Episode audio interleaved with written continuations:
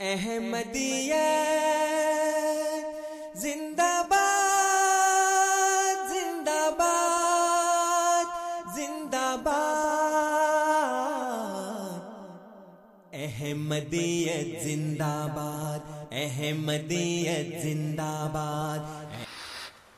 أشهد أن لا إله إلا الله وحده شريك له وأشهد أن محمدا عبده ورسوله. أما بعد، فأعوذ بالله من الشيطان الرجيم. بسم الله الرحمن الرحيم. الحمد لله رب العالمين. الرحمن الرحيم. مالك يوم الدين. إياك نعبد وإياك نستعين. اهدنا الصراط المستقيم. صراط الذين أنعمت عليهم غير المغضوب عليهم ولا الضالين.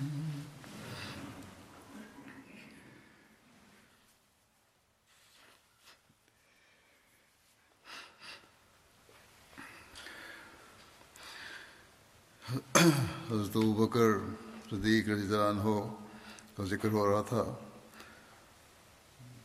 گزشتہ سے پہلے خطبے میں۔ اس میں ذکر ہوا تھا سوراقا کا کہ وہ بھی انعام کے لالچ میں حضرت صلی اللہ علیہ وسلم کو پکڑنے کی نیت سے نکلا تھا۔ لیکن جب اللہ تعالیٰ کی تقدیر نے اس کے آگے روکیں کھڑی کر دیں تو اس نے اس وقت حضرت صلی اللہ علیہ وسلم سے درخواست کی کہ جب آپ کی حکومت ہو تو مجھے مان دیجیے اور ایک تحریر لکھوائی، جس سے میں نے بعض روایت ہیں۔ ایک روایت کے مطابق اس کے واپس لوٹتے ہوئے نبی اکرم صلی اللہ علیہ وسلم نے اس کو مخاطب کرتے ہوئے فرمایا سوراقا تیرا کیا حال ہوگا؟ جب کسرا کے کنگن تیرے ہاتھ میں ہوں گے۔ سوراقا حیرت زدہ ہو کر پلٹا اور کہا کہ کسرا بن ہرمس آپ نے فرمایا ہاں وہی کسرا بن ہرمس چنانچہ جب حضرت عمر رضی اللہ عنہ کے زمانہ خلافت میں کسرا کے کنگن اور اس کا تاج اور اس کا کمر بند لایا گیا، تو حضرت عمر رضی اللہ عنہ نے سوراخا کو بلایا۔ اور فرمایا اپنے ہاتھ بلند کرو اور انہیں کنگن پہنائے اور فرمایا کہ کہو، تمام تعریفیں اللہ تعالیٰ کے لیے ہیں، جس نے کسرا کسرا بن حرمت سے یہ دونوں چھین کر ادا کی۔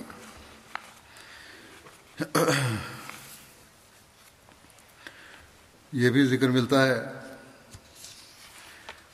کہ سفر ہجرت کے وقت نہیں، بلکہ جب رسول اللہ صلی اللہ علیہ وسلم حنین اور طائف سے واپس تشریف لا رہے تھے۔ تو سراقہ بن مالک نے جیرانہ کے مقام پر اسلام قبول کیا اور جیرانہ مکہ اور طائف کے راستے پر مکہ کے قریب ایک کنویں کا نام ہے۔ آپ نے سراقہ سے فرمایا، تمہارا اس وقت کیا حال ہوگا جب تم کسرا کے کنگن پہنو گے؟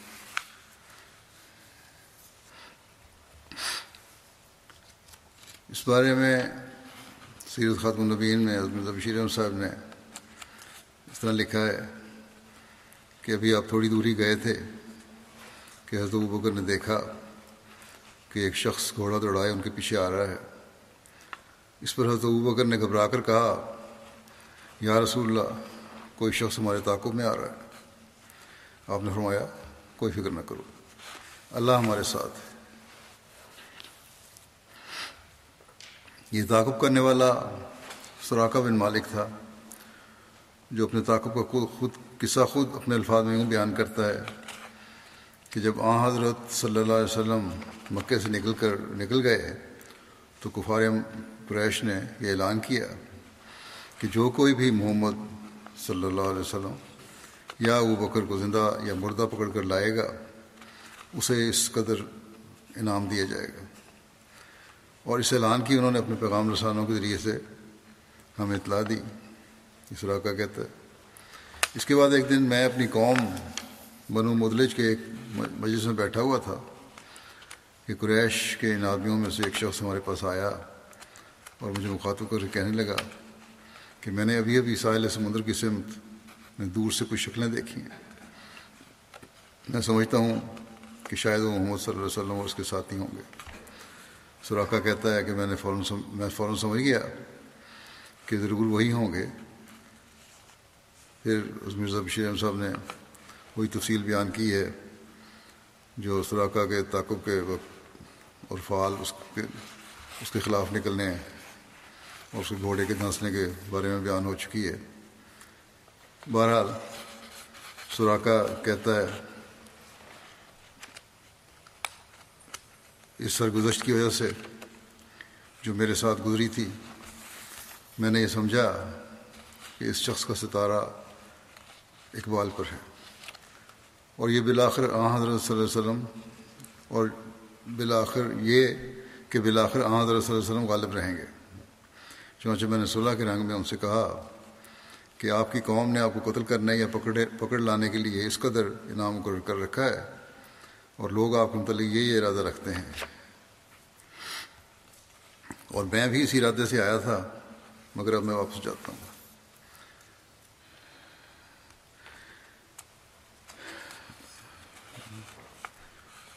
اور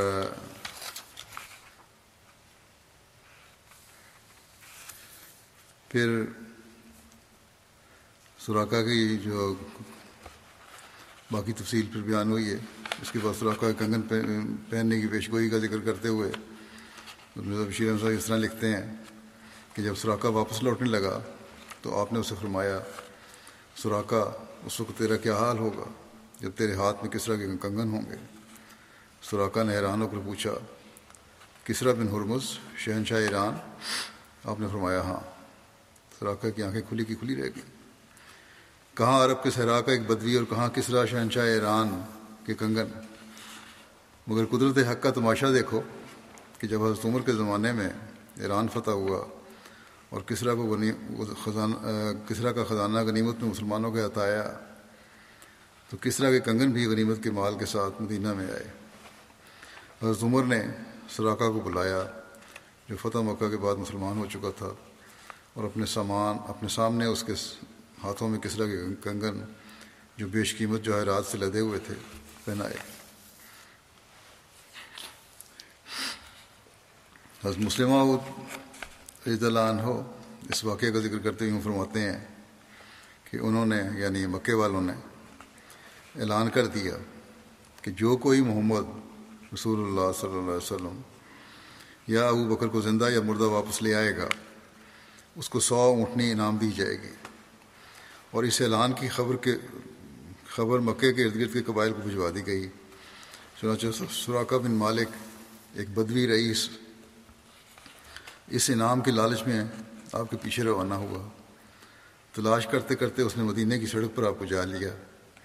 جب اس نے دو اونٹوں، اونٹنیوں اور ان کے سواروں کو دیکھا اور سمجھ لیا کہ محمد رسول اللہ صلی اللہ علیہ وسلم اور ان کے ساتھی ہیں، تو اس نے اپنا گھوڑا ان کے پیچھے دوڑا دیا۔ پھر آپ نے واقعہ سارا بیان کیا جو سوراخ کے گھوڑے کا ٹھوکر کھا کے گرنے کا تھا اور فال نکالنے کا۔ پھر آپ کہتے ہیں سوراخا کہتا ہے کہ رسول کریم صلی اللہ علیہ وسلم بکار کے ساتھ اپنی اونٹنی پر چلے جا رہے تھے۔ انہوں نے مڑ کر مجھے نہیں دیکھا۔ لیکن ابو بکر اس ڈر سے کہ رسول کریم صلی اللہ علیہ وسلم کو کوئی گزن نہ پہنچے۔ بار بار منہ پھیر کر مجھے دیکھتے تھے۔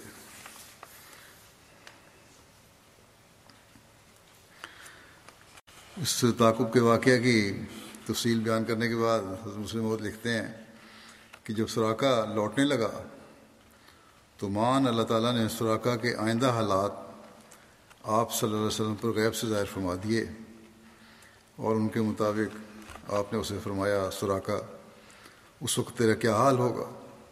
جب تیرے ہاتھوں میں کسرا کے کنگن ہوں گے؟ سوراخا نے حیران ہو کر پوچھا کسرا بن ہرمز؟ شہنشاہ ایران شہنشاہ ایران کے کنگن؟ آپ نے فرمایا ہاں۔ آپ کی پیشگوئی سولہ سترہ سال کے بعد جا کر لفظ بہ لفظ پوری ہوئی۔ سوراخا مسلمان ہو کر مدینہ آ گیا۔ رسول کریم صلی اللہ علیہ وسلم کی وفات کے جو بات پہلے حضرت ہو کر پھر حضرت عمر خلیفہ ہوئے۔ اسلام کی بڑھتی ہوئی شان کو دیکھ کر ایرانیوں نے مسلمانوں پر حملے شروع کر دیے اور بجائے اسلام کو کچلنے کے خود اسلام کے مقابلے میں کچلے گئے۔ کسرا کا دارالعمارہ اسلامی فوجوں کے گھوڑوں کی ٹاپوں سے پامال ہوا اور ایران کے خزانے مسلمانوں کے قبضے میں آئے۔ جو مال اس ایرانی حکومت کا اسلامی فوجوں کے قبضے میں آیا، اس میں وہ کڑے بھی تھے۔ جو کس طرح ایرانی دستور کے مطابق تخت پر بیٹھتے وقت پہنا کرتا تھا۔ سوراخا مسلمان ہونے کے بعد اپنے اس واقعے کو جو رسول کریم صلی اللہ علیہ وسلم کی ہجرت کے وقت پیش اسے پیش آیا، مسلمانوں کو نہایت فخر کے ساتھ سنایا کرتا تھا۔ اور مسلمان اس بات سے آگاہ تھے کہ رسول اللہ صلی اللہ علیہ وسلم نے اسے مخاطب کر کے فرمایا تھا کہ سوراخا اس وقت تیرا کیا حال ہوگا؟ جب تیرے ہاتھ میں کس طرح کے کنگن ہوں گے؟ حضرت عمر کے سامنے جب اموال اموال غنیمت لا کر رکھے گئے اور ان میں انہوں نے کس طرح کے کنگن دیکھے، تو سب نقشہ آپ کی آنکھوں کے سامنے پھر گیا۔ وہ کمزوری اور ذوق کا وقت جب خدا کے رسول کو اپنا وطن چھوڑ کر مدینے آنا پڑا تھا، وہ سراکہ اور دوسرے آدمیوں کا آپ کے پیچھے اس لیے گھوڑے دوڑانا کہ آپ کو مار کر یہ زندہ کسی صورت میں بھی مکہ والوں تک پہنچا دیں تو وہ سو اونٹنیوں کے مالک ہو جائیں گے۔ اور اور اس وقت آپ کا سوراخا سے کہنا سوراخا اس وقت تیرا کیا حال ہوگا؟ جب تیرے ہاتھوں میں کسرا کے کنگن ہوں گے، کتنی بڑی پیش گوئی تھی، کتنا مصفہ غیب تھا۔ حضرت عمر نے اپنے سامنے کسرا کے کنگن دیکھے تو خدا کی قدرت ان کی آنکھوں کے سامنے پھر گئی۔ انہوں نے کہا سوراخا کو بلاؤ۔ سوراخا بلائے گئے۔ تو حضرت عمر رضی اللہ عنہ نے انہیں حکم دیا کہ کسرا کے کنگن اپنے ہاتھوں میں پہنے سوراخا نے کہا، اے خدا کے رسول کے خلیفہ، اے خدا کے رسول کے خلیفہ، سونا پہننا تو مسلمانوں کے لیے منع ہے۔ حضرت عمر نے فرمایا ہاں منع ہے، مگر ان موقعوں کے لیے نہیں۔ اللہ تعالیٰ نے محمد رسول اللہ صلی اللہ علیہ وسلم کو تمہارے ہاتھ میں سونے کے کنگن دکھائے تھے۔ یا تو تم یہ کنگن پہنو گے، یا میں تمہیں سزا دوں گا۔ سوراخا کا اعتراض تو محض شریعت کے مسئلے کی وجہ سے تھا۔ ورنہ وہ خود بھی رسول اللہ صلی اللہ علیہ وسلم پیشگوئی کو پورا ہوتے، دیکھنے کا خواہش مند تھا۔ سوراخا نے وہ کنگن اپنے ہاتھ میں پہن لیے اور مسلمانوں نے اس عظیم شان پیشگوئی کو پورا ہوتے ہوئے اپنی آنکھوں سے دیکھا۔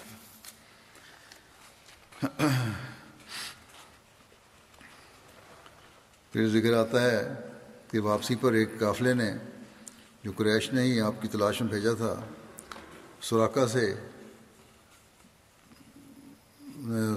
اس آپ کے متعلق قافلے والوں نے پوچھا۔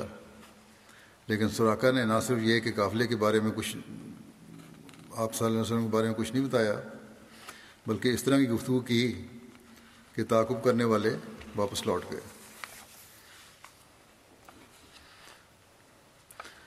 اس سفر ہجرت میں ام محبت کا ایک واقعہ ہے جس کا ذکر ملتا ہے۔ ہجرت کے سفر کے دوران ایک خیمے کے پاس سے گزرتے ہوئے زیادہ راہ کی طلب میں نبی کریم صلی اللہ علیہ وسلم کا یہ قافلہ رکا۔ یہ ام محبت کا خیمہ تھا۔ ام محبت کا نام آتکا بنت خالد تھا۔ ان کا تعلق خدا کی شاخ بنوقاب سے تھا۔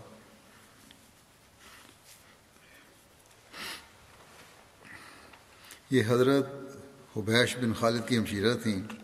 جنہیں صحابی ہونے اور روایت کرنے کا شرف حاصل ہوا ام محبت کے خامد کا نام ابو محبت تھا۔ کہا جاتا ہے کہ انہوں نے بھی رسول اللہ صلی اللہ علیہ وسلم سے روایت کی ہے۔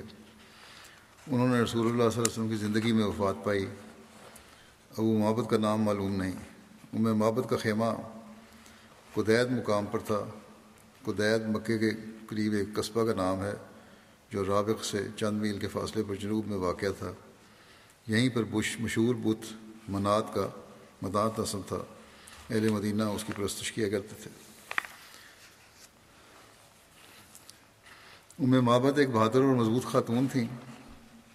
وہ اپنے خیمے کے سہن میں بیٹھی رہتی اور وہاں سے گزرنے والوں کو کھلاتی پلاتی۔ آپ اور آپ کے ساتھیوں نے اس سے گوشت اور کھجوروں کے متعلق پوچھا تاکہ اس سے خرید سکیں، لیکن اس کے پاس ان میں سے کوئی چیز نہ تھی۔ اس وقت میں محبت کی قوم محتاج اور کیس زدہ تھی۔ میں محبت نے کہا، اگر ہمارے پاس کچھ ہوتا تو ہم تم لوگوں سے اسے دور نہ رکھتے۔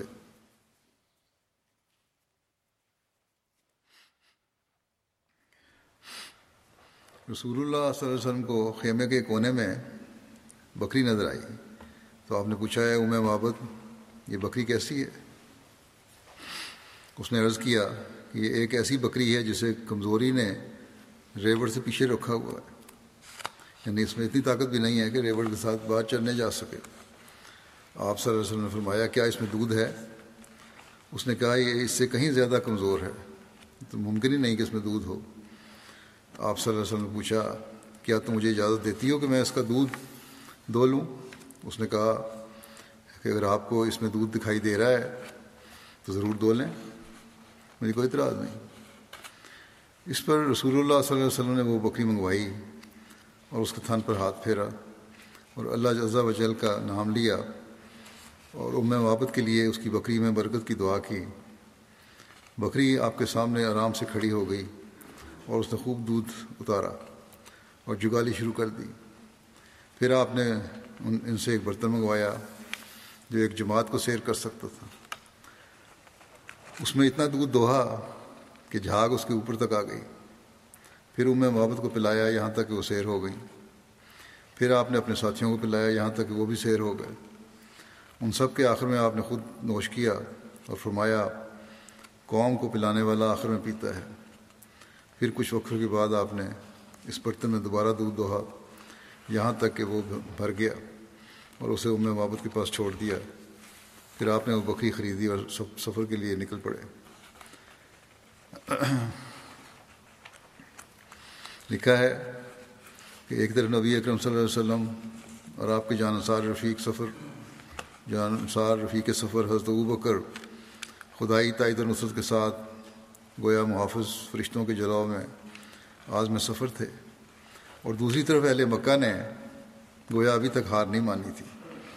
وہ بھی مسلسل آپ کے تعاقب میں تھے۔ چنانچہ قریش کی طرف سے تعقب کرنے والی ایک پارٹی آپ صلی اللہ علیہ وسلم کو تلاش کرتے کرتے ام محبت کے خیمے تک بھی آن پہنچے۔ اور یہ لوگ اپنی سواریوں سے اترتے ہی رسول اللہ صلی اللہ علیہ وسلم کے بارے میں پوچھنے لگے۔ ام محبت جو تھیں وہ کچھ بھانپ گئی اور کہنے لگی کہ تم ایسی بات پوچھ رہے ہو کہ میں نے تو کبھی نہیں سنی۔ اور نہ ہی مجھے سمجھ آ رہی ہے کہ تم لوگ کیا کیا چاہتے ہو۔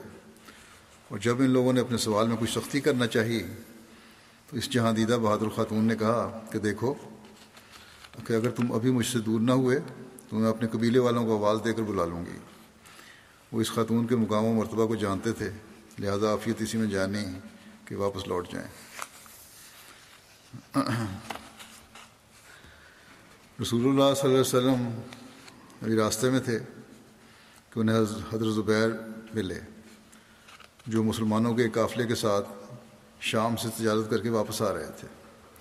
حضرت زبیر نے رسول اللہ صلی اللہ علیہ وسلم حضرت بکر کو سفید کپڑے پہنائے۔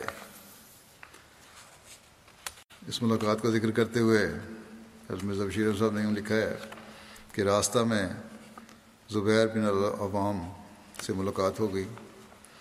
جو شام سے تجارت کر کے مسلمانوں کے ایک چھوٹے سے قافلے کے ساتھ مکے کو واپس جا رہے تھے۔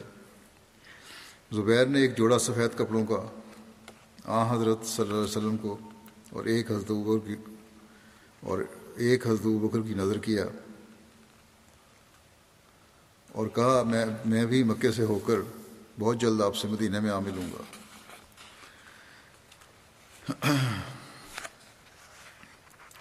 پھر بخاری کی ایک روایت ہے، کبھی ایسا بھی ہوتا کہ راہ گزرتے ہوئے کئی دوسرے قافلے والے جو کہ حضرت بکر کو ان کے اکثر تجارتی سفروں کی وجہ سے انہی جگہوں پر دیکھ چکے تھے، پوچھتے کہ آپ کے ساتھ یہ کون ہے؟ تو آپ کہہ دیتے کہ مجھے راستہ دکھانے والے ہیں، حاضر رجلو یادینی یادن سبیل یہ شخص مجھے راستے کی طرف ہدایت دینے والا ہے۔ لوگ سمجھتے کہ گائیڈ ہیں اور سعود بکر کی مراد رائے ہدایت سے ہدایت سے ہوتی۔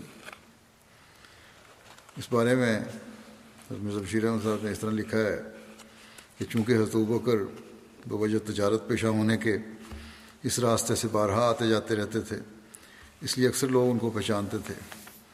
مگر آ حضرت صلی اللہ علیہ وسلم کو نہیں پہچانتے تھے۔ لہذا وہ ابو بکر سے پوچھتے تھے کہ یہ تمہارے آگے آگے کون ہے؟ حضرت بکر فرماتے حاضہ یادین سبیل ہے۔ یہ میرا ہادی ہے۔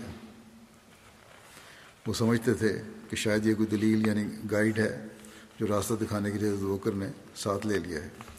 مگر حضرت بکر کا مطلب کچھ اور ہوتا تھا۔ منزل مقصود تک پہنچنے کے بارے میں لکھا ہے کہ آٹھ دن سفر کرتے ہوئے خدائی نصرتوں کے ساتھ آخرکار پیر کے دن آپ مدینہ کے راستے کو پہنچ گئے۔ حدیث میں ہے کہ پیر کے دن آپ پیدا ہوئے، پیر کے دن مکے سے نکلے اور پیر کے دن مدینہ پہنچے اور پیر کے دن آپ کی وفات ہوئی۔ قبا ایک کنویں کا نام تھا، جس کی نسبت سے بستی کا نام بھی قبا مشہور ہو گیا، جہاں انصار کے قبیلہ بنو امر بن اوف کے لوگ آباد تھے۔ یہ بستی مدینہ سے دو میل کے فاصلے پر تھی۔ بعض کے نزدیک قبا کا فاصلہ مدینہ سے تین میل تھا۔ اس کو عالیہ بن، عالیہ بھی کہتے ہیں۔ مدینہ میں مسلمانوں نے رسول اللہ صلی اللہ علیہ وسلم کی مکے سے روانگی کا سن لیا تھا۔ وہ ہر صبح ہر رات تک جایا کرتے تھے اور آپ کا انتظار کرتے۔ مدینہ دو ہروں کے درمیان ہے۔ ہررا سیاہ پتھریلی زمین کو کہتے ہیں۔ مدینہ کے مشرقی جانب ہررا واقع ہے۔ جس کو ہررا بنو قریضہ بھی کہتے ہیں۔ اور دوسرا حرت الوبرا ہے جو مدینہ کے مغرب میں تین میل کے فاصلے پر ہے۔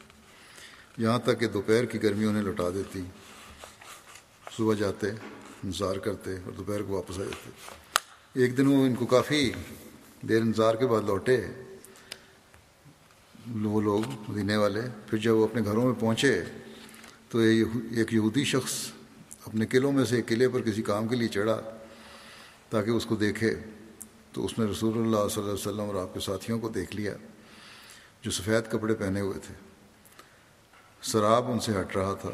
یہودی اپنے آپ پر قابو نہیں رکھ سکا اور اس نے اپنی بلند آواز سے کہا، اے عرب کے لوگوں یہ تمہارے وہ سردار ہیں جن کا تم انتظار کر رہے ہو۔ تو مسلمان ہتھیاروں کی طرف لپکے اور حرا کے میدان میں رسول اللہ صلی اللہ علیہ وسلم سے جا ملے۔ آپ صلی اللہ علیہ وسلم ان سمیت دانی طرف بڑھے یہاں تک کہ آپ بنو عمر بن اوف کے محلے میں ان کے ساتھ اترے اور یہ سوموار کا دن تھا اور ربیع الاول کا مہینہ۔ حضرت بکر لوگوں کے لیے کھڑے ہوئے اور رسول اللہ صلی اللہ علیہ وسلم خاموش تشریف فرما تھے اور انصار میں سے وہ لوگ جنہوں نے رسول اللہ صلی اللہ علیہ وسلم کو نہیں دیکھا تھا، آئے اور حضرت بکر کو سلام کرنے لگے۔ یہاں تک کہ دھوپ رسول اللہ صلی اللہ علیہ وسلم پر پڑنے لگی۔ حضرت بکر آگے بڑھے اور انہوں نے آپ صلی اللہ علیہ وسلم پر اپنی چادر سے سایہ کیا۔ اس وقت لوگوں نے رسول اللہ صلی اللہ علیہ وسلم کو پہچان لیا اور رسول اللہ صلی اللہ علیہ وسلم بنو عمر بن اوف کے محلے میں دس سے زائد راتیں یا بخاری کی ایک روایت کے مطابق چودہ راتیں ٹھہرے اور اس مسجد کی بنیاد رکھی، جس کی بنیاد تقوا پر رکھی گئی اور اس میں رسول اللہ صلی اللہ علیہ وسلم نے نماز پڑھی۔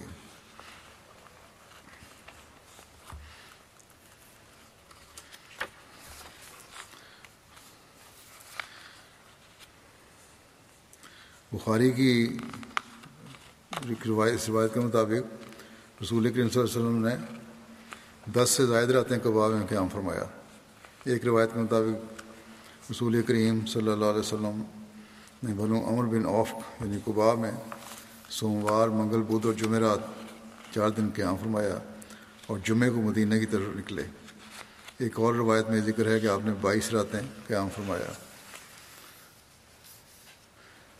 مسلم معود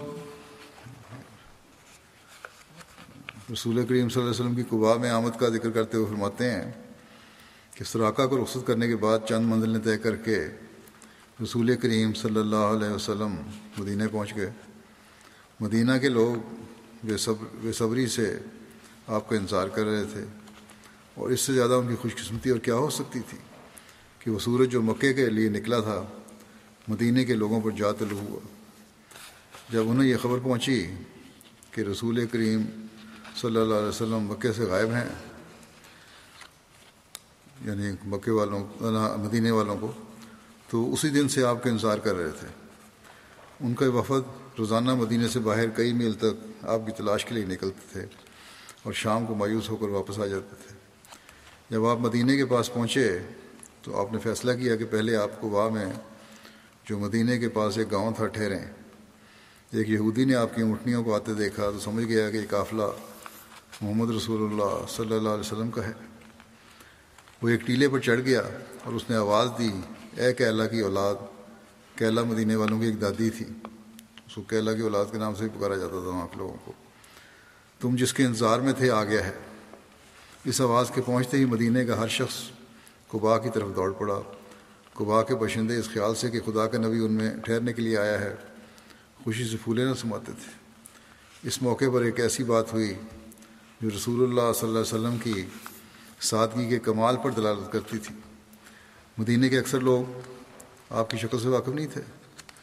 جب قوا سے باہر ایک درخت نیچے آپ بیٹھے ہوئے تھے اور لوگ بھاگتے ہوئے مدینہ سے آپ کی طرف آ رہے تھے تو چونکہ رسول اللہ صلی اللہ علیہ وسلم بہت زیادہ سادگی سے بیٹھے ہوئے تھے، ان میں سے ناواقف لوگ حضرت بکر کو دیکھ کر جو عمر میں گو چھوٹے تھے، مگر ان کی داڑھی میں کچھ سفید بال آئے ہوئے تھے۔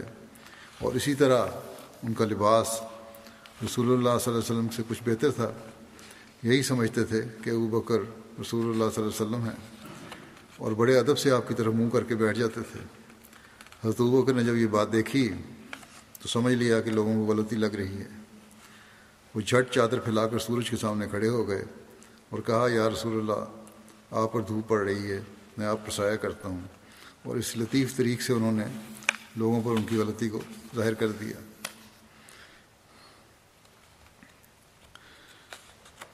اس واقعے کی تفصیل بیان کرتے ہوئے مرزا بشیر صاحب نے بخاری کا ایک حوالہ درج فرمایا ہے۔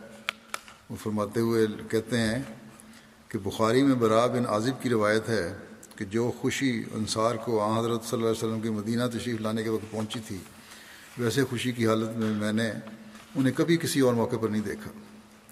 ترمزی اور ابن ماجہ نے انس بن مالک سے روایت کی ہے کہ جب آ حضرت صلی اللہ علیہ وسلم تشریف لائے تو آپ نے یوں محسوس کیا کہ ہمارے لیے مدینہ روشن ہو گیا۔ اور جب آپ فوت ہوئے تو اس دن سے زیادہ تاریخ ہمیں مدینہ کا شہر کبھی نظر نہیں آیا۔ استقبال کرنے والوں کی ملاقات کے بعد آ حضرت صلی اللہ علیہ وسلم کسی خیال کے متحد جس کا ذکر تاریخ میں نہیں آیا، سیدھے شہر کے اندر داخل نہیں ہوئے، بلکہ دائیں طرف ہٹ کر مدینہ کی بلائی آبادی میں، جو اصل شہر سے دو ڈھائی میل کے فاصلے پر تھا اور جس کا نام کبا تھا، تشریف لے گئے۔ اس جگہ انصار کے بعض خاندان آباد تھے، جن میں زیادہ ممتاز عمر بن اوف کا خاندان تھا۔ اور اس زمانے میں اس خاندان کے رئیس کلثوم بن الحدم نے کبا کے ہدم تھے۔ کبا کے انصار نے آپ کا نہایت پرتپاک استقبال کیا اور آپ کلثوم بن الحدم کے مکان پر فروکش ہو گئے۔ وہ مہاجرین جو آپ سے پہلے مدینہ پہنچ گئے ہوئے تھے، وہ بھی اس وقت تک زیادہ تر کباب میں کلثوم بن الحدم اور دوسرے مدزین انصار کے پاس مقیم تھے۔ اور شاید یہی وجہ تھی کہ آپ صلی اللہ علیہ وسلم نے سب سے پہلے کبا میں قیام کرنا پسند فرمایا۔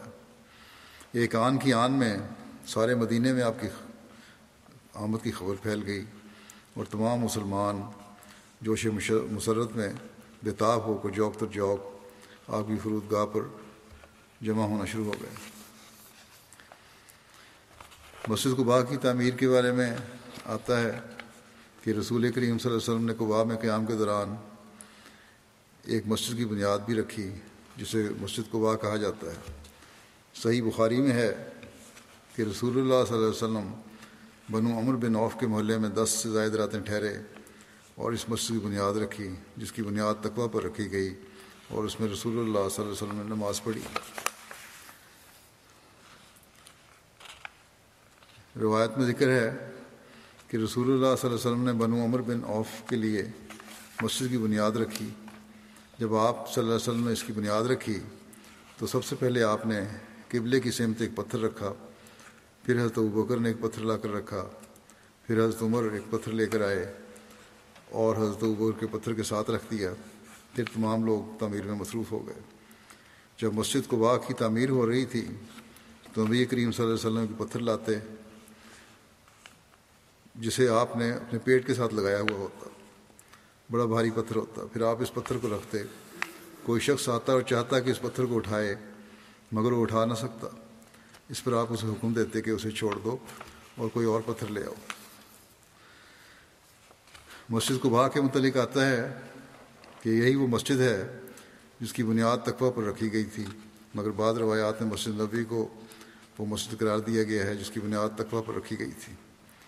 سیرت حلبیہ میں ذکر ہے کہ ان دونوں اقوال میں کوئی اختلاف نہیں، کیونکہ ان دونوں مساجد میں سے ہر ایک کی بنیاد تقوی پر ہی رکھی گئی۔ اس بات کی بات کی تائید حضرت ابن عباس رضی اللہ عنہما سے منقول ہے۔ اس روایت اس اس اس روایت سے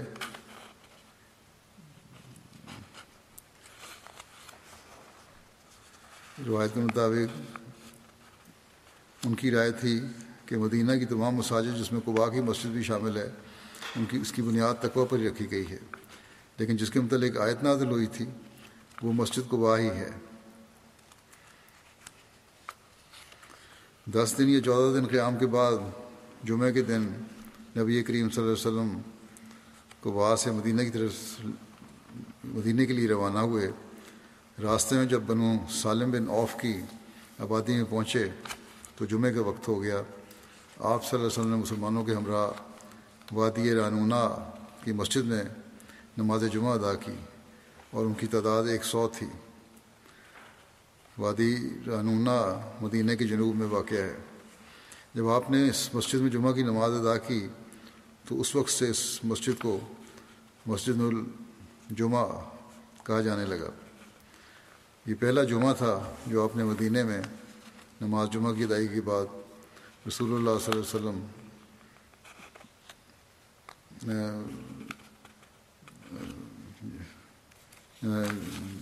مدینہ میں پڑھا۔ مدینہ میں پڑھا تھا۔ ہو سکتا ہے یہ مسجد بعد میں وہاں بنائی گئی ہو۔ اس جگہ جمعہ پڑھنے کی وجہ سے۔ اس لیے نام رکھا گیا ہو پھر ذکر آتا ہے کہ نماز جمعہ کی ادائیگی کے بعد رسول اللہ صلی اللہ علیہ وسلم اپنی اونٹنی پر سوار ہو کر مدینہ کی طرف روانہ ہوئے، اس وقت آپ نے حضرت ابو بکر کو پیچھے بٹھایا ہوا تھا۔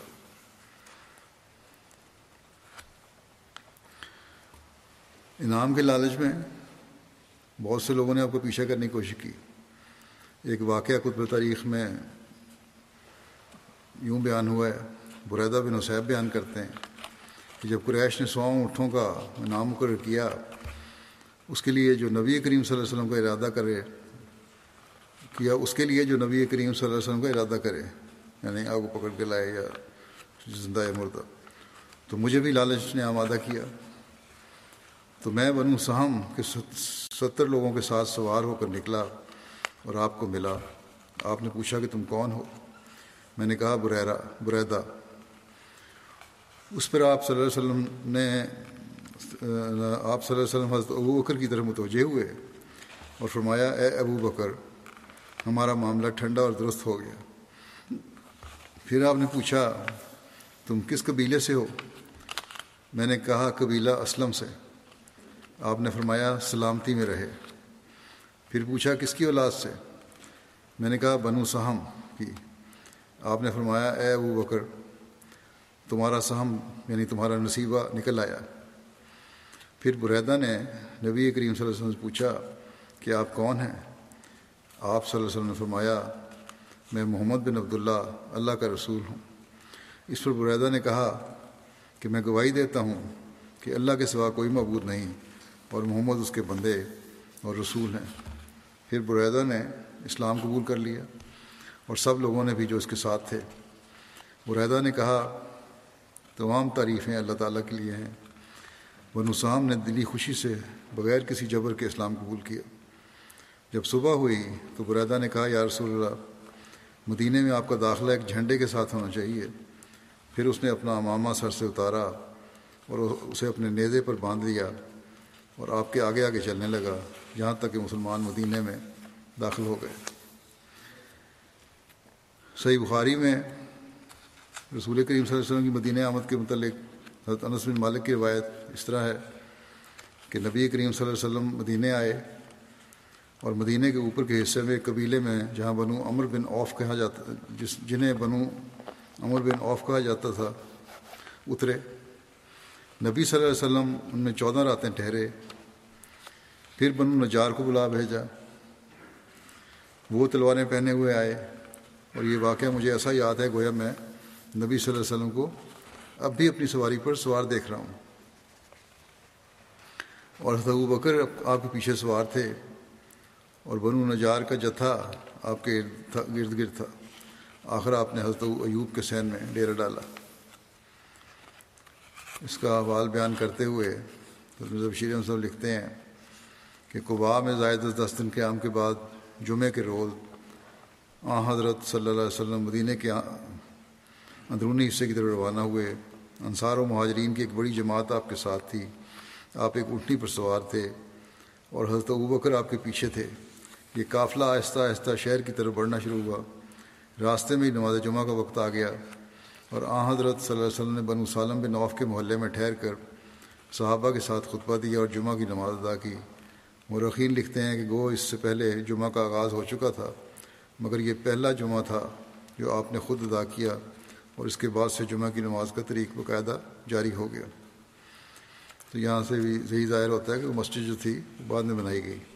جمعہ سے فارغ ہو کر آپ کا قافلہ پھر آہستہ آہستہ آگے روانہ ہوا۔ راستے میں آپ مسلمانوں کے گھروں کے پاس سے گزرتے تھے، تو وہ جوش محبت میں بڑھ بڑھ کر عرض کرتے تھے، یا رسول اللہ، یہ ہمارا گھر، یہ ہمارا مال اور جان حاضر ہے، اور ہمارے پاس حفاظت کا سامان بھی ہے۔ آپ ہمارے پاس تشریف فرماؤ۔ آپ ان کے لیے دعائیں خیر فرماتے اور آہستہ آہستہ شہر کی طرف بڑھتے جاتے تھے۔ مسلمان عورتوں اور لڑکیوں نے خوشی کے جوش میں اپنے گھروں کی چھتوں پر چڑھ چڑھ کر گانا شروع کیا۔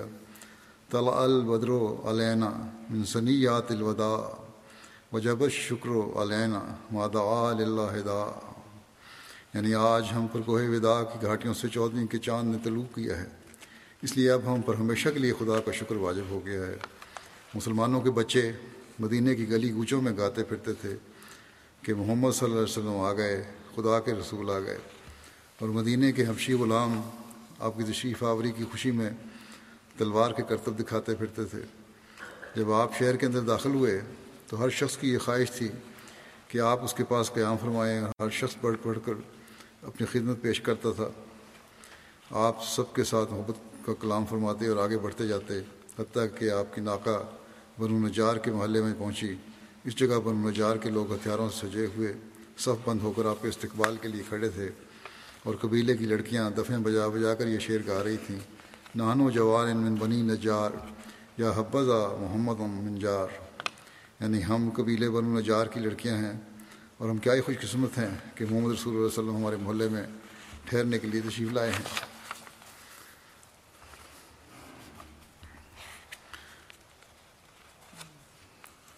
آ، حضرت صلی اللہ علیہ وسلم کے اپنے اور حضرت بکر کے اہل و عیال کو مدینہ بلانے کے واقعے کا ذکر کرتے ہوئے مسلم فرماتے ہیں کہ کچھ عرصے کے بعد آپ نے اپنے آزاد کردہ غلام یعنی مدینہ نے کچھ عرصے بعد زید کو مکے میں بھجوایا کہ وہ آپ کے اہل و عیال کو لے آئے۔ چونکہ مکے والے اس اچانک ہجرت کی وجہ سے کچھ گھبرا گئے تھے، اس لیے کچھ عرصے تک مظالم کا سلسلہ بند رہا۔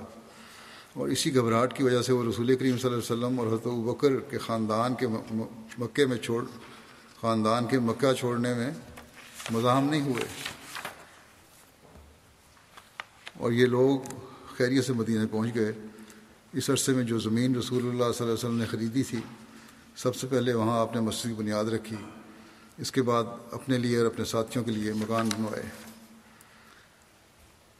مدینہ ہجرت کے بعد حضرت بکر صدیق سنا میں حضرت خبیب بن اصاف کے ہاں ٹھہرے۔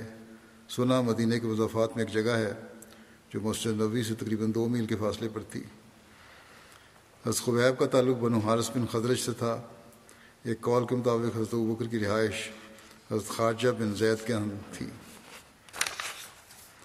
بعض روایت کے مطابق حضرت بکر نے سنا میں ہی اپنا مکان اور کپڑا بنانے کا کارخانہ بنا لیا تھا۔ اس سے کاروبار کیا۔ انشاءاللہ یہ ذکر آئندہ بھی ہوگا۔ اس وقت میں کچھ مرحومین کا ذکر کرنا چاہتا ہوں۔ جس میں سے پہلا ذکر ہے چودھری اصغر علی کلار صاحب مرحوم، جو سیر رائے مولا تھے، محمد شریف صاحب کلار بہاولپور کے بیٹے تھے یہ۔ دس جنوری کو حالت اسی میں بیمار ہوئے، وہیں ان کی وفات ہو گئی اسپتال میں۔ ان اللہ و ان اللہ راج ہوں اس لحاظ سے یہ شہیدوں میں شمار ہوں گے۔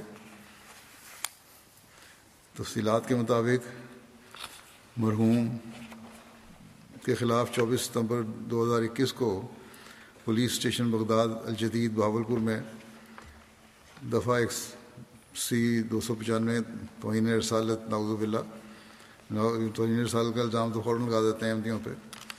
اس کے تحت مقدمہ درج ہوا اور چھبیس ستمبر کو گرفتاری عمل میں آئی۔ گرفتاری کے بعد مرحوم بھاولپور جیل میں تھے۔ جیل میں خون کی الٹیاں آنے پر اور طبیعت خراب ہونے پر مرحوم کو چار جنوری دو ہزار بائیس کو بھاولپور کے ہسپتال میں منتقل کیا گیا۔ جہاں علاج جاری تھا کہ دس جنوری کو صبح فجر سے قبل ان کی وہاں وفات ہو گئی۔ اس سیری جی کی حالت میں ہی انا للہ و انا لہر راج ہوں وفات کے وقت مرحوم کی عمر ستر سال تھی۔ مرحوم کی درخواست ضمانت پر ضمانت عدالت میں زیر سماعت تھی اور آٹھ جنوری کو ضمانت کی تاریخ تھی، مگر پولیس ریکارڈ لے کر نہ آئی، جس پر جج نے گیارہ جنوری تاریخ دے دی۔ لیکن فیصلے سے قبل ہی مرحوم مالک حقیقی کے حضور حاضر ہو گئے۔ مرحوم تین ماہ، پندرہ دن اسیر رائے مولا رہے۔ مرحوم نے انیس سو اکہتر میں اوائل عمری میں میٹرک کے بعد خود ہی بیت کر کے احمدیت جی میں شمولیت اختیار کی تھی۔ اپنے خاندان میں اکیلے اکیلے احمدی تھے۔ احمدیت جی میں شمولیت کے بعد مخالفانہ حالات کا سامنا رہا۔ اس کے باوجود ثابت قدم رہے۔ ایف سی کالج سے انہوں نے ایم ایس سی میتھس کی ڈگری حاصل کی۔ دوران تعلیم قبولی احمدیت جی کی بنا پر والدین نے ان کی مالی معاونت بند کر دی اور شرط رکھی کہ احمدیت چھوڑنے کی صورت میں ہی آئندہ تعلیمی اخراجات ادا کیے جائیں گے۔ اس کے باوجود مرحوم ثابت قدم رہے اور بچوں کو ٹیوشن پڑھا کر اپنے تعلیمی اخراجات پورے کرتے رہے۔ تاہم مرحوم کے والد صاحب نے مرحوم کی ثابت قدمی اور تقوا سے متاثر ہو کر بعد میں مخالفت ترک کر دی اور اسی خدشے کے پیش نظر کہ کہیں احمدی بیٹا غیر احمدی والد کی جائیداد سے محروم نہ کر دیا جائے، اپنی زندگی میں ہی ان کے نام ان کا حصہ منتقل کر دیا تھا۔ یہ نیکی کی ان کے والدین کے ساتھ۔ مرحوم و فضل تعالیٰ ایک بٹا آٹھ حصہ کے موسی تھے۔ مالی تحریکات میں بڑھ چڑھ کر حصہ لینے والے تھے۔ نئے سال کے اعلان کے ساتھ ہی سو فیصد ادائیگی کر دیا کرتے تھے۔ خلافت احمدیت سے والہانہ عشق تھا۔ واقفی زندگی اور مرکزی مہمانان کی عزت اور مہمان نوازی کا بس نمایاں تھا۔ جماعتی دورہ جات میں اپنی گاڑی ہمیشہ پیش کرتے تھے۔ دعوت اللہ کا بہت شوق تھا۔ باہمت ڈر، دائی اللہ تھے۔ اللہ تعالیٰ نے کئی صحیح روحوں کو مرحوم کے توسط سے بیت کر کے احمدیت میں شمولیت کی توفیق بخشی۔ سو موصلات کے علاوہ نماز تجد کے پابند تھے۔ غریب پروری اور خدمت خلق کرنے والے نافع و ناس وجود تھے۔ خاندان کے ہر فرد کی باوجود مخالفت کے مالی اور اخلاقی خدمت کی توفیق پائی۔ مرحوم کو شہادت کی بڑی خواہش تھی، جو اس لحاظ اس طرح اللہ تعالیٰ نے پوری کر دی۔ مرحوم کی اہلیہ محترمہ نے بیان کیا کہ جیل میں ملاقات کے دوران مرحوم نے ذکر کیا کہ اللہ تعالیٰ کی طرف سے انہیں تین مرتبہ سلام کا پیغام ملا ہے۔ اور دوسری خواب میں یہ بیان کیا کہ میں نے جیل سے اپنی میت نکلتے دیکھی ہے۔ مرحوم کو بحثیت ناظم انصار اللہ، زعیم اعلیٰ بہاول پور شہر سیکٹری دعوت اللہ سیکٹری وقف دید سیکٹری اصلاح شاہ ضلع خدمت توفیق ملی۔ فات کے وقت ضلعی قاضی بھی تھے۔ مرحوم نے اپنے پسمان اپنے پسمان گان میں اپنی اہلیہ کے علاوہ دو بیٹے اور ایک بیٹی چھوڑے ہیں۔ بیٹے ان کے ایک باہر ہی ہیں ملک سے اور بیٹی بھی کینیڈا میں ہے اللہ تعالیٰ اسور علی کلاٹ صاحب سے بخرت الرحم کو سلوک فرمائے، درجات بلند فرمائے، ان کے پسماندگان کو صبر جمیل عطا فرمائے اور ان کے نقش قدم چلنے کی توفیق عطا فرمائے۔ دعا کریں باقی اسیران کے بارے میں بھی، اللہ تعالیٰ ان کی رہائی کے سامان پیدا فرمائے۔ دوسرا ذکر ہے مرزا ممتاز احمد صاحب، جو کارکن تھے، وکالت وکالت ولیہ ربا کے۔ پچاسی سال کی عمر میں ان کی وفات ہوئی ہے۔ انّا اللہ و اللہ راجہ اللہ کے فضل سے موسی تھے۔ ان کے خاندان میں احمد کا نفوذ، ان کے والد کیپٹن ڈاکٹر شیر محمد علی صاحب کے ذریعے ہوا، جنہوں نے انیس سو تیئیس میں بیعت کی تھی۔ مرزا ممتاز صاحب نے اپریل انیس سو چونسٹھ میں دفتر امانت تاریخ جدید میں بطور مرور خدمت شروع کی۔ اور تعدم آخر اٹھاون سال تک اس خدمت کی توفیق پائی۔ ان کی شادی کرم چودھری مظفر الدین مغالی صاحب کی بیٹی سے ہوئی، ماجدہ بیگم سے۔ ان سے اللہ تعالیٰ نے آپ کو دو بیٹوں اور ایک بیٹی سے نوازا۔ ان کے نواسے خالد منصور لکھتے ہیں کہ نانا ہمیں ہمیشہ جماعت کے ساتھ وابستہ رہنے کی تلقین کرتے تھے، ہمیشہ نماز با جماعت کی اہمیت بتاتے اور تلقین کرتے۔ کہتے ہیں، میرے والد صاحب کی وفات کے بعد نانا نے مجھے ان کی کمی محسوس نہیں ہونے دی۔ ہمیشہ ان کو اپنا دوست پایا۔ ہمیشہ جماعت کے کاموں میں مصروف دیکھا۔ ایک مثالی دوست، باپ اور جماعت کے ایک مثالی کارکن تھے۔ ہر ایک سے محبت، پیار اور شفقت کا سلوک کرتے تھے۔ وقت کی پابندی بہت کرتے تھے اور اس کی اہمیت بتاتے تھے۔ ان کے ساتھ کام کرنے والے ایک کارکن ہیں، سعید ناصر صاحب۔ کہتے ہیں کہ بڑا لمبا عرصہ مجھے ان کے ساتھ کام کرنے کا موقع ملا۔ بڑی صفائی سے کام کیا کرتے تھے اور اپنا کام مکمل کرنے کے بعد اپنے ساتھیوں کے کام میں بھی ان کی مدد کیا کرتے تھے۔ پھر ایک مربی ہیں لکمان ثاقب صاحب کہتے ہیں کہ میں نے دیکھا ہے کہ طبیعت کے ذوف کے باوجود اپنے مفوضہ امور مستعدی سے بخوبی سر انجام دیتے تھے۔ آخری وقت تک حافظہ کمال کا تھا۔ سالوں پہلے کے کسی معاملے کے بارے میں فوراً بتا دیتے کہ یہ معاملہ فلاں فائل میں فلاں جگہ پڑا ہوا ہے۔ شستہ مذاق کو پسند کرتے اور لطف اندوز بھی ہوتے تھے۔ لیکن بلا وجہ فضول باتیں کرنے گپے مارنے اگانے کی طبیعت نہیں تھی۔ جو کچھ وقت اپنا کام مکمل کرنے والے بچتا، کرسی پر بیٹھ کے ہی دفتر میں کوئی پرانی فائل لے کے اس کو پڑھنا شروع کر دیتے۔ ڈاکٹر سلطان بشر نے بھی ان کے بارے میں لکھا ہے، بڑی عاجزی تھی۔ ایک سینئر کارکن ہونے کے باوجود اپنی باری کا انتظار کرتے اور کبھی جلد بازی کا مظاہرہ نہ کرتے اسپتال جب آتے تھے۔ شکر گزاری اور احسان مندی کا بڑا وصف تھا ان میں۔ صبر کا مادہ بھی انہیں بہت زیادہ تھا۔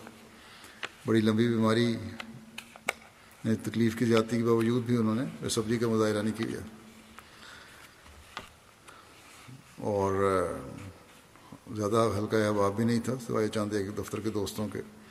ہمیشہ میں نے بھی دیکھا ان کو بڑا خاموش تھا اور اپنے چند دوستوں کے ساتھ ہی۔ اور یہی دفتر سے گھر اور گھر سے دفتر یہی معمول ہوتا تھا۔ لیکن بڑی محنت سے کام کرنے، بڑے محنت، اخلاص اور وفا کے ساتھ انہوں نے عمر گزاری ہے۔ اللہ تعالیٰ مخرد الرحم کو سلوک فرمائے ان سے۔ ان کی اولاد کو بھی، ان کی نیکیاں جاری رکھنے کی توفیق عطا فرمائے۔ اگلا ذکر ہے colonel retired doctor Abdul Khaliq صاحب، جو سابق ایڈمنسٹریٹر تھے فضل عمر اسپتال کے۔ ستانوے سال کی عمر میں ان کی وفات ہوئی ہے گزشتہ دنوں۔ انّا اللہ و انّا راج اللہ تعالیٰ کے فضل سے موسی تھے۔ ان کے خاندان میں احمدیت ان کے والد میاں محمد عالم صاحب کے ذریعے آئی، جنہوں نے انیس سو انیس میں بیعت کی تھی اور اس ان کے بچوں جبکہ ڈاکٹر عبدالخالق نے انیس سو اٹھتیس میں بیعت کی تھی۔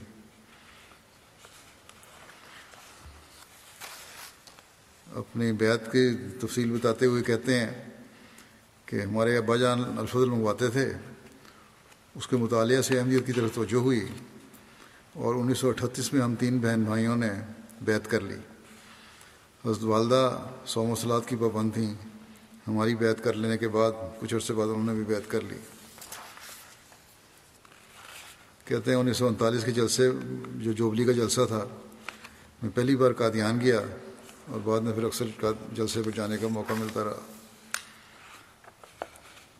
ان کی اہلیہ کی انیس سو ستاسی میں وفات ہو گئی تھی کہ دو بیٹے اور دو بیٹیاں ہیں۔ ایک بیٹے ان کے ڈاکٹر عبدالباری امیر جماعت احمدیہ اسلام آباد ہیں۔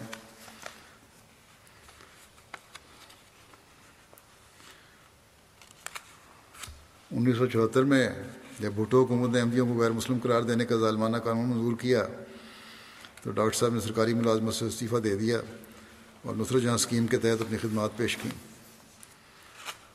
مرکز کی طرف سے آپ کو انیس سو ستہتر میں سیرالیون بھجوایا گیا، جہاں آپ کو تین سال انسانیت خدمت کرنے کی توفیق ملی۔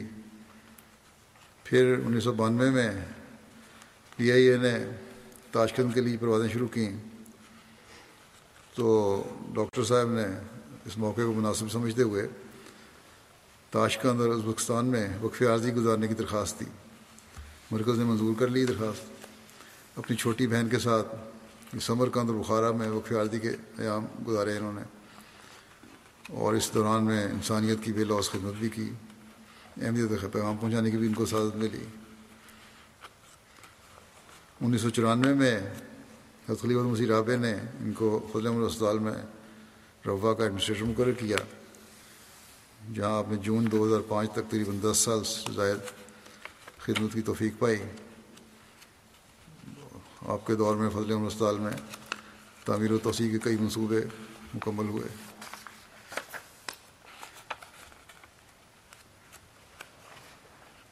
ان کے بارے میں لکھا ہے، کسی بچے نے یہ ذکر کیا ہے کہ اسی اکاسی سال کی عمر کو پہنچنے کے باوجود آپ کا خدمت کا جذبہ تو جوان تھا، لیکن احساس ہو رہا تھا کہ بڑھاپا آ رہا ہے مجھے، اس لیے انہوں نے درخواست کی دو ہزار پانچ میں۔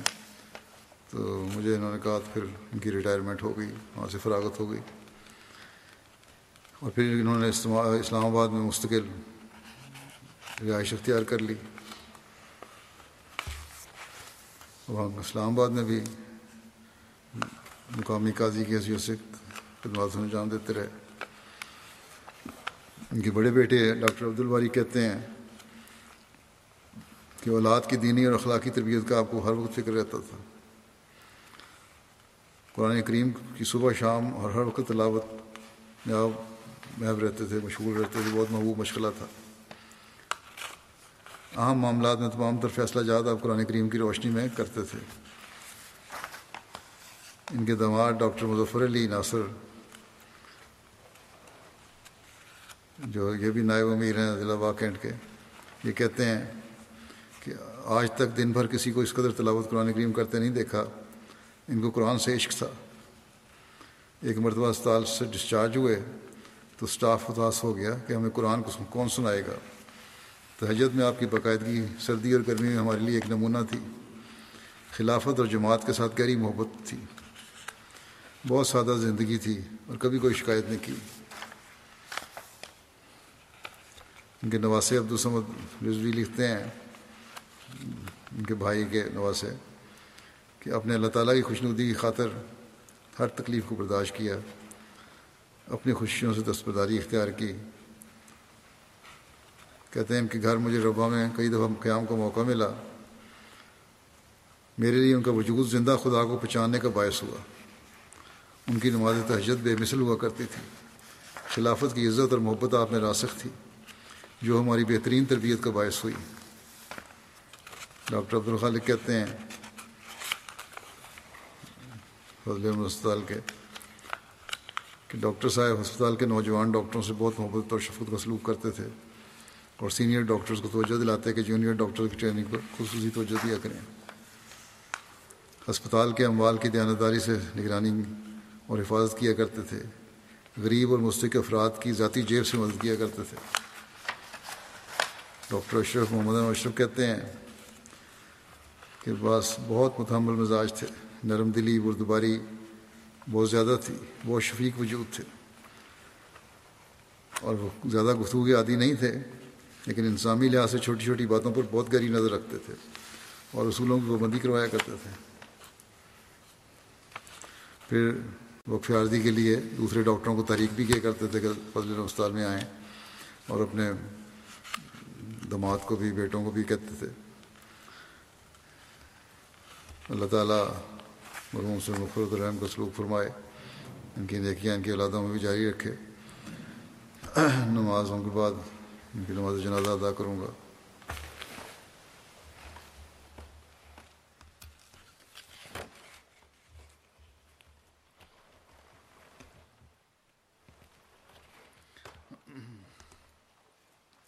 الحمد لله الحمد لله، نحمده ونستعينه احمدیت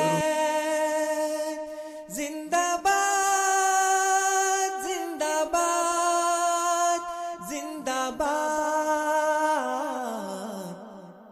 احمدیت زندہ باد احمدیت زندہ باد احمدیت زندہ باد احمدیت زندہ باد احمدیت زندہ باد احمدیت زندہ باد آج چراغا ہر گھر میں ہے،